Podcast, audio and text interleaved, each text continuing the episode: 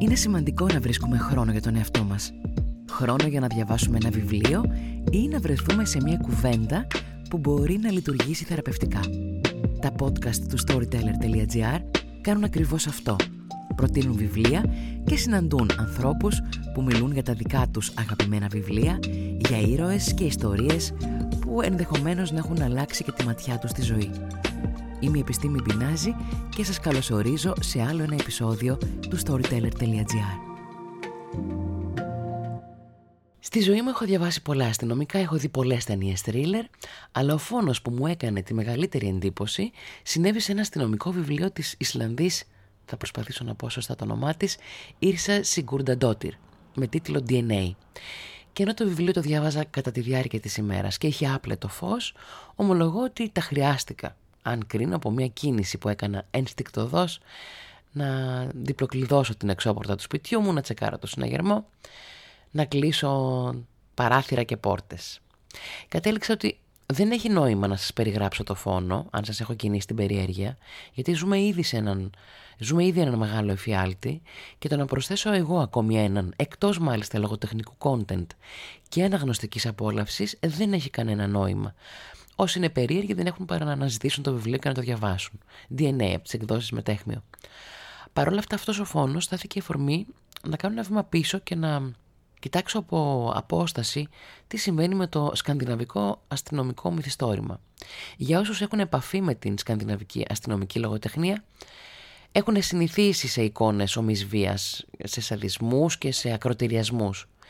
Η γοητεία που ασκεί από την άλλη μεριά το σκανδιναβικό μοντέλο ζωής και των προϊόντων και των υπηρεσιών είναι αδιαφυσβήτητη. Να σας θυμίσω ότι ένα από τα πιο δημοφιλή συνθήματα στην πρόσφατη πολιτική ιστορία μας ήταν ο στόχος να γίνουμε η Δανία του Νότου. Δεν ξέρω αν το θυμάστε. Την ίδια στιγμή η ομότητα στις αστυνομικές ιστορίες αυτής της περιοχής έρχεται σε απόλυτη αντίθεση με την εξειδανικευμένη εικόνα που έχουμε για αυτή την περιοχή της Ευρώπης στη βιβλιοθήκη μας που κατά πάσα πιθανότητα αγοράσαμε από το IKEA δίπλα στο πιο βίαιο αστυνομικό μυθιστόρημα υπάρχει εκείνο το εξαιρετικό βιβλίο που κυκλοφόρησε με τον τίτλο High G και ερμηνεύει τον, τον τρόπο που οι Δανείοι καταφέρνουν να πετύχουν την αρμονία και τη γαλήνη και τη σπιτική θαλπορή. Και παραδίπλα έχουμε αγοράσει ένα άλλο βιβλίο. Θυμάμαι, δεν ξέρω πότε κυκλοφόρησε, αλλά είναι ένα βιβλίο που εξηγεί πώς οι Φιλανδοί κατάφεραν ένα εκπαιδευτικό θαύμα για το οποίο τους θαυμάζει όλος ο κόσμος.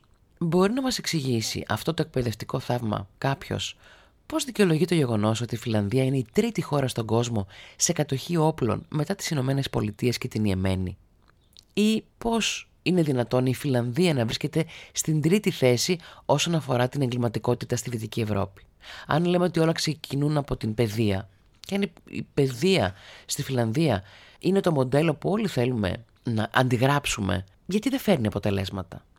Τα εγκλήματα στην αστυνομική σκανδιναβική λογοτεχνία έχουν κάτι βάναυσο, αλλά γράφονται από τους πιο ευτυχισμένους ανθρώπους στην Ευρώπη, αν όχι στη γη.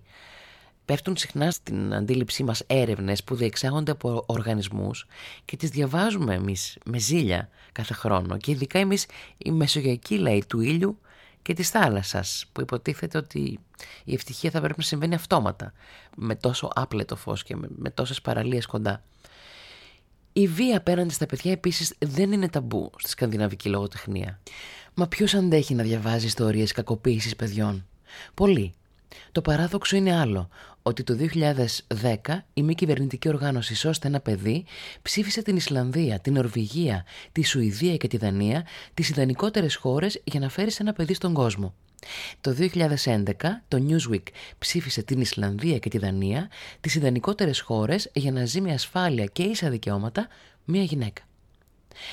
Οι αντιπροσωπευτικότεροι συγγραφείς της σκανδιναβικής αστυνομικής λογοτεχνίας λεκιάζουν με φόνους, με μεγάλες δόσεις λογοτεχνικής ενδοοικογενειακής βίας, με σαθρό και διαφθαρμένο κράτος πρόνοιας. Το πεντακάθαρο αυτό ρούχο του σκανδιναβικού μοντέλου που αντιπροσωπεύει αυτό που έχουμε συνηθίσει να λέμε, δηλαδή τη μέση οδό μεταξύ καπιταλισμού και κομμουνισμού και που θέλει τους πολίτες της τους πλουσιότερους κατά μέσο όρο. Χώρες με την τεράστια μεσαία τάξη να ευημερεί χωρίς προβλήματα και με τους δείκτες ποιότητας ζωής να χτυπούν πραγματικά κόκκινο. Παρά την υψηλή φορολογία, το αστυνομικό λογοτεχνικό είδος τους μας βάζει να κοιτάξουμε μέσα από την κλειδαρότρυπα. Δείχνει στους αναγνώστες στη Νότια Ευρώπη, τις Ηνωμένες Πολιτείες και αλλού ότι τα ερεθιστικά προοδευτικά σκανδιναβικά έθνη δεν είναι τόσο τέλεια τελικά. Μέσα στην τουλάπα τους υπάρχουν και νεκροκεφαλές και κάτω από το χαλί πολλά κιλά σκόνη. Αλλά αυτό δεν έκανε πάντα η τέχνη. Μιλούσε για την πραγματικότητα που τα ραντάρ της επιστήμης αδυνατούσαν να καταγράψουν. Το σκανδιναβικό μυθιστόρημα γνώρισε μεγάλες δόξες τα τελευταία χρόνια. Η εκδοτική σοδιά ήταν τόσο κερδοφόρα που έκανε το είδος να ανθίσει και να κατακτήσει αναγνώστες από όλο τον κόσμο. Αναγνώστες που δεν ήξεραν να δείξουν με το δάχτυλο πάνω στην υδρόγειο την περιοχή της Σκανδιναβίας, ήξεραν όμως το γιο Νέσμπο, πώς μοιάζει το σούρουπο στο Μπέργκεν και τι χρώματα πετσαρί αγαπούν οι Νορβηγοί να βάζουν στο σαλόνι.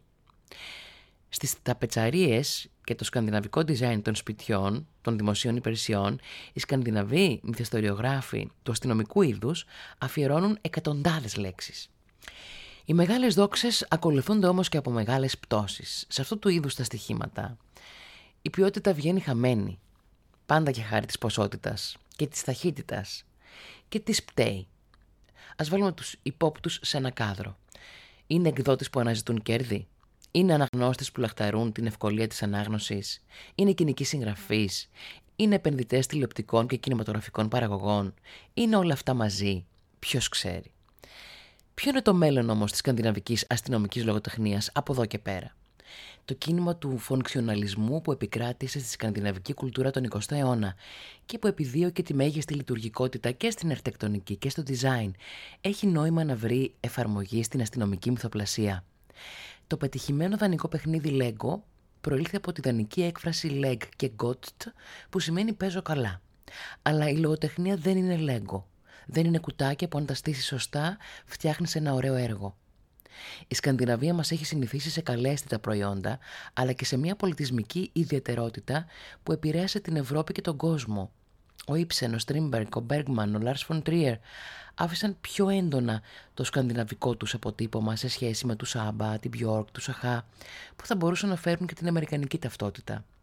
Αν η αστυνομική λογοτεχνία είναι το πολιτικό σχόλιο στη ζωή μιας κοινωνίας, έχουμε ανάγκη η σκανδιναβική αστυνομική λογοτεχνία να επιστρέψει από εκεί που ξεκίνησε, από το σημείο που μας έκανε να τη λατρέψουμε, να την αγαπήσουμε και να τη βάλουμε στην καρδιά μας και στη βιβλιοθήκη μας σε περίοπτη θέση. Θα το κάνει; Είμαι η Επιστήμη Μπινάζη και ήταν άλλο ένα επεισόδιο του Storyteller.gr.